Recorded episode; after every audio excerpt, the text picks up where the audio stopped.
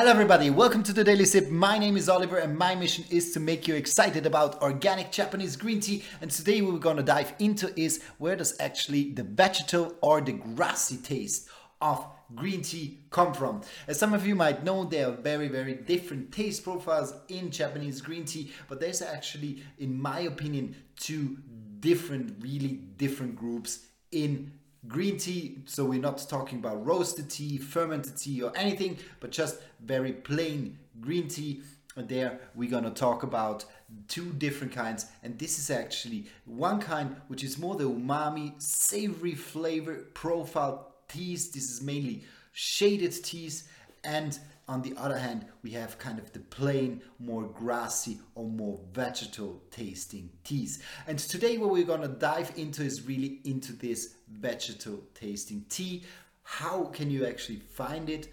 And what is especially a little bit on the taste side, the uh, kind of major points of how this tea develops in your palate.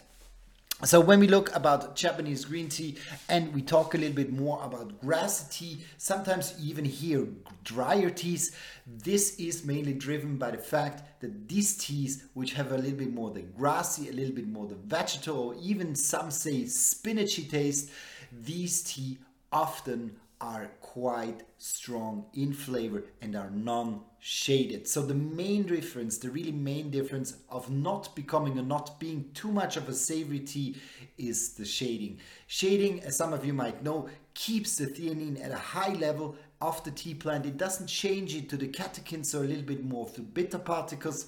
And then the tea becomes really this savory and the liquid becomes this dense, really strong, full body flavor profile. Meanwhile, when we go a little bit more on the grassy side, we let the transition happening from theanine to catechin, but some of the tea, they're really able to manage a good balance between this little bit more grassy and then more citrusy flavor profile.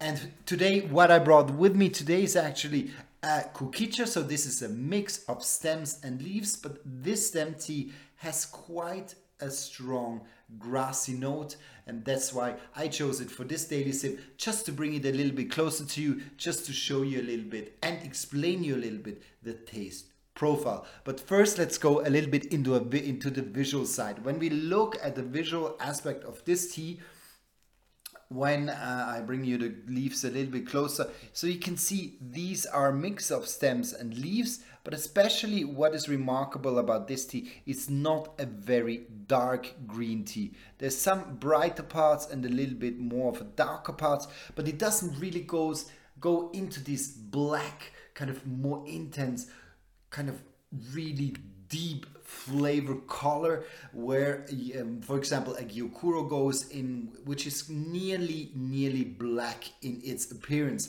But here we have a lot of green and a little bit of yellow due to the stems. So it's quite a bright mix of leaves. And this is especially when you don't shade a tea then the green tea doesn't get this darker color but it stays at this nice kind of a um, um, slightly green or slightly green, nearly going a little bit into the yellowish color. Meanwhile, the shaded tea really goes down and glow, goes close to nearly a dark blue, kind of a very dark green, blue or black color. So this is on the visual aspect the main difference. When we smell the tea, we have a lot of kind of this haze, a little bit grass, dry grass notes, which are coming through. There's a little bit of kind of a nearly a straw uh, note as well.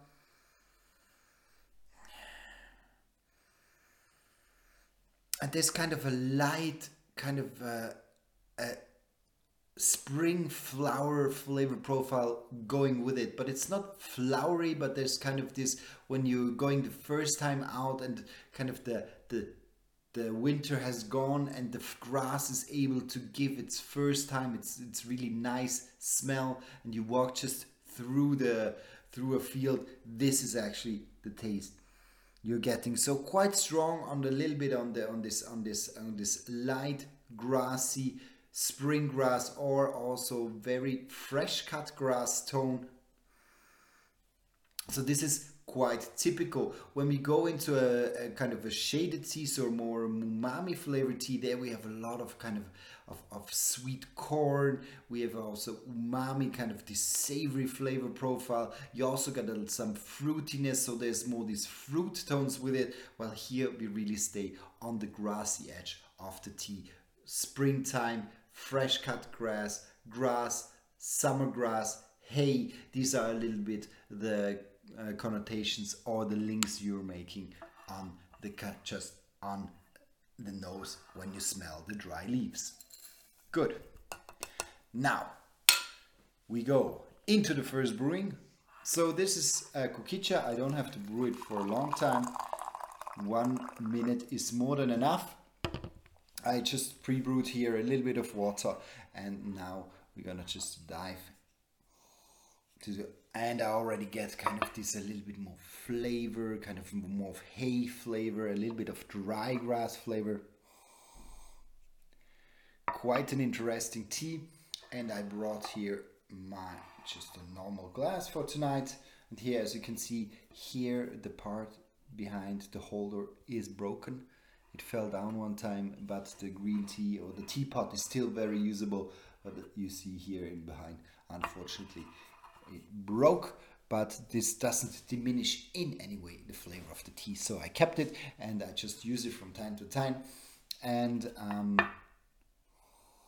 but I like anyway a little bit more the side handle tea uh, pots. So this one is just uh, from time to time. I use it when I feel like it good so now we get the minute through and let's just have a look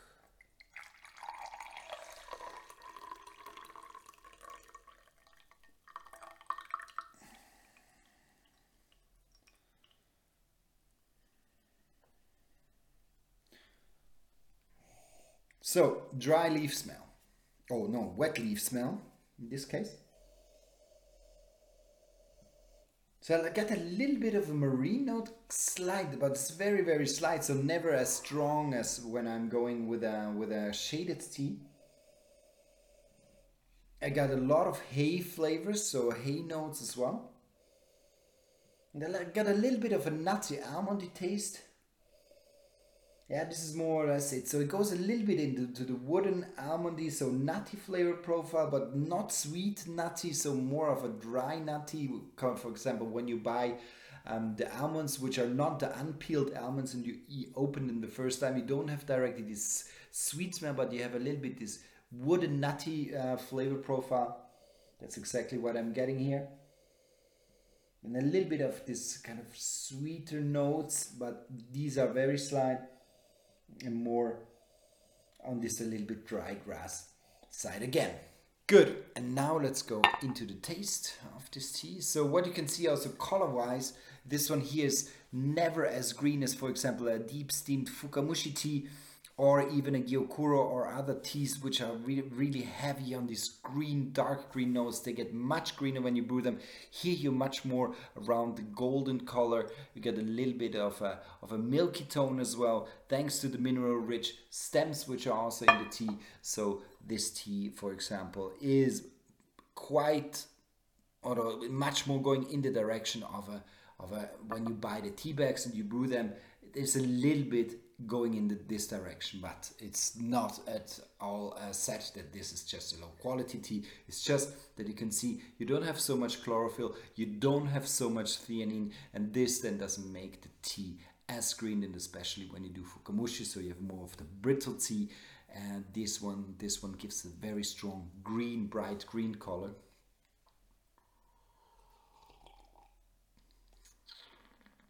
Mm. Mm -hmm.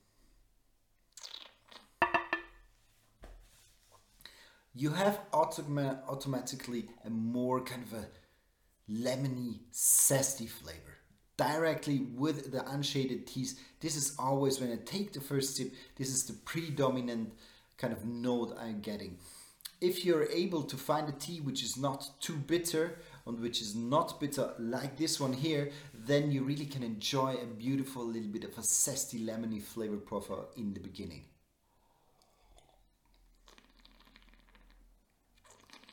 Mm-hmm. When I take it more in the middle of the kind of at the beginning, I have this lemony, zesty flavor, and then I go over into much more of a summer grass and I get a little bit of this hay flavor. Typically, typically, I have a little bit of a tingling of a tongue because this tea is also very quite mineral rich. So when you have unshaded teas, um, they are always a little bit more in this. They, they seem kind of a, in taste a little bit more mineral rich, a little bit special in terms of kind of this small tingling that you get on top of the tongue, and you have really not this savory flavor profile which you have from shaded teas.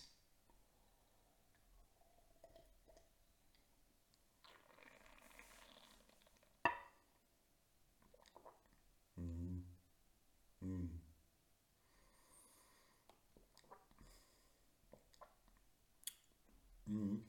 And it's nice, it's smooth, it's a little bit slightly, slightly creamy, which is pretty nice. It has a little bit of a nutty flavor profile as well. Mm -hmm. But it doesn't drift off in this umami or in this savory flavor profile. This is quite, quite nice about this one here. So maybe let's do a second brewing, a very short one. Just see how it, it evolves in the second brewing.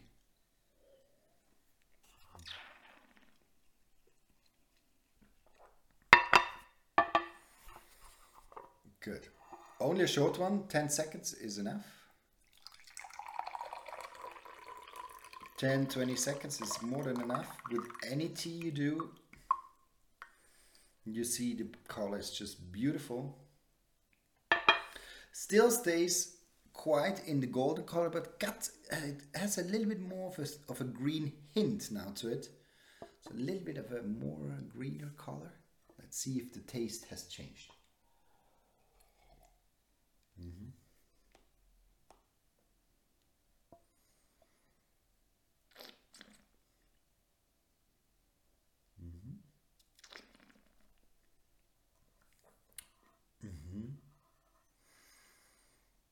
So it loses a little bit the citrusy flavor profile and of the beginning and the dominant kind of this haze flavor the grassy flavor gets much more dominant and there's a little bit of acidity now showing up before it was just a slight tingling in the top of the tongue. Here now I have a little bit on the side, a slight, slight acidity, but it's quite refreshing. Mm. Mm. Mm. So it's really dominant in the second brewing. I really get much more of this kind of hay, a little bit of this grass flavor profile. And in general, these teas, they just seem to be, if you're looking for a tea which is kind of has a refreshing note, maybe also a, a little bit on a, on a summer, um, kind of a summertime, if you want to even or still kind of brew hot tea, but you want something that is refreshing, a little bit more fresh, then I could definitely suggest you this tea here. It's a little bit less made in my opinion for wintertime. Wintertime I like when the tea is full bodied. I like when the tea is kind of savory, strong, kind of nearly a little bit of heavy. Here you have much more of kind of a, of a, of a, kind of a lighter, kind of grassy, refreshing flavor profile so it would be perfect to kind of uh, when uh, when the summer slowly starts the, the the spring is uh, slowly slowly coming, then definitely this tea would fit perfectly into your everyday um, day or start of the day, I would say. Good. So I hope you you like this one here. Just today, a little bit about grassy teas and why they are grassy. I hope I could explain you a little bit around this phenomenon phenomenon and if you ever have a question, please don't hesitate to ask me. I'll be more than happy to answer them. And until next time, and I'll see you. Bye bye.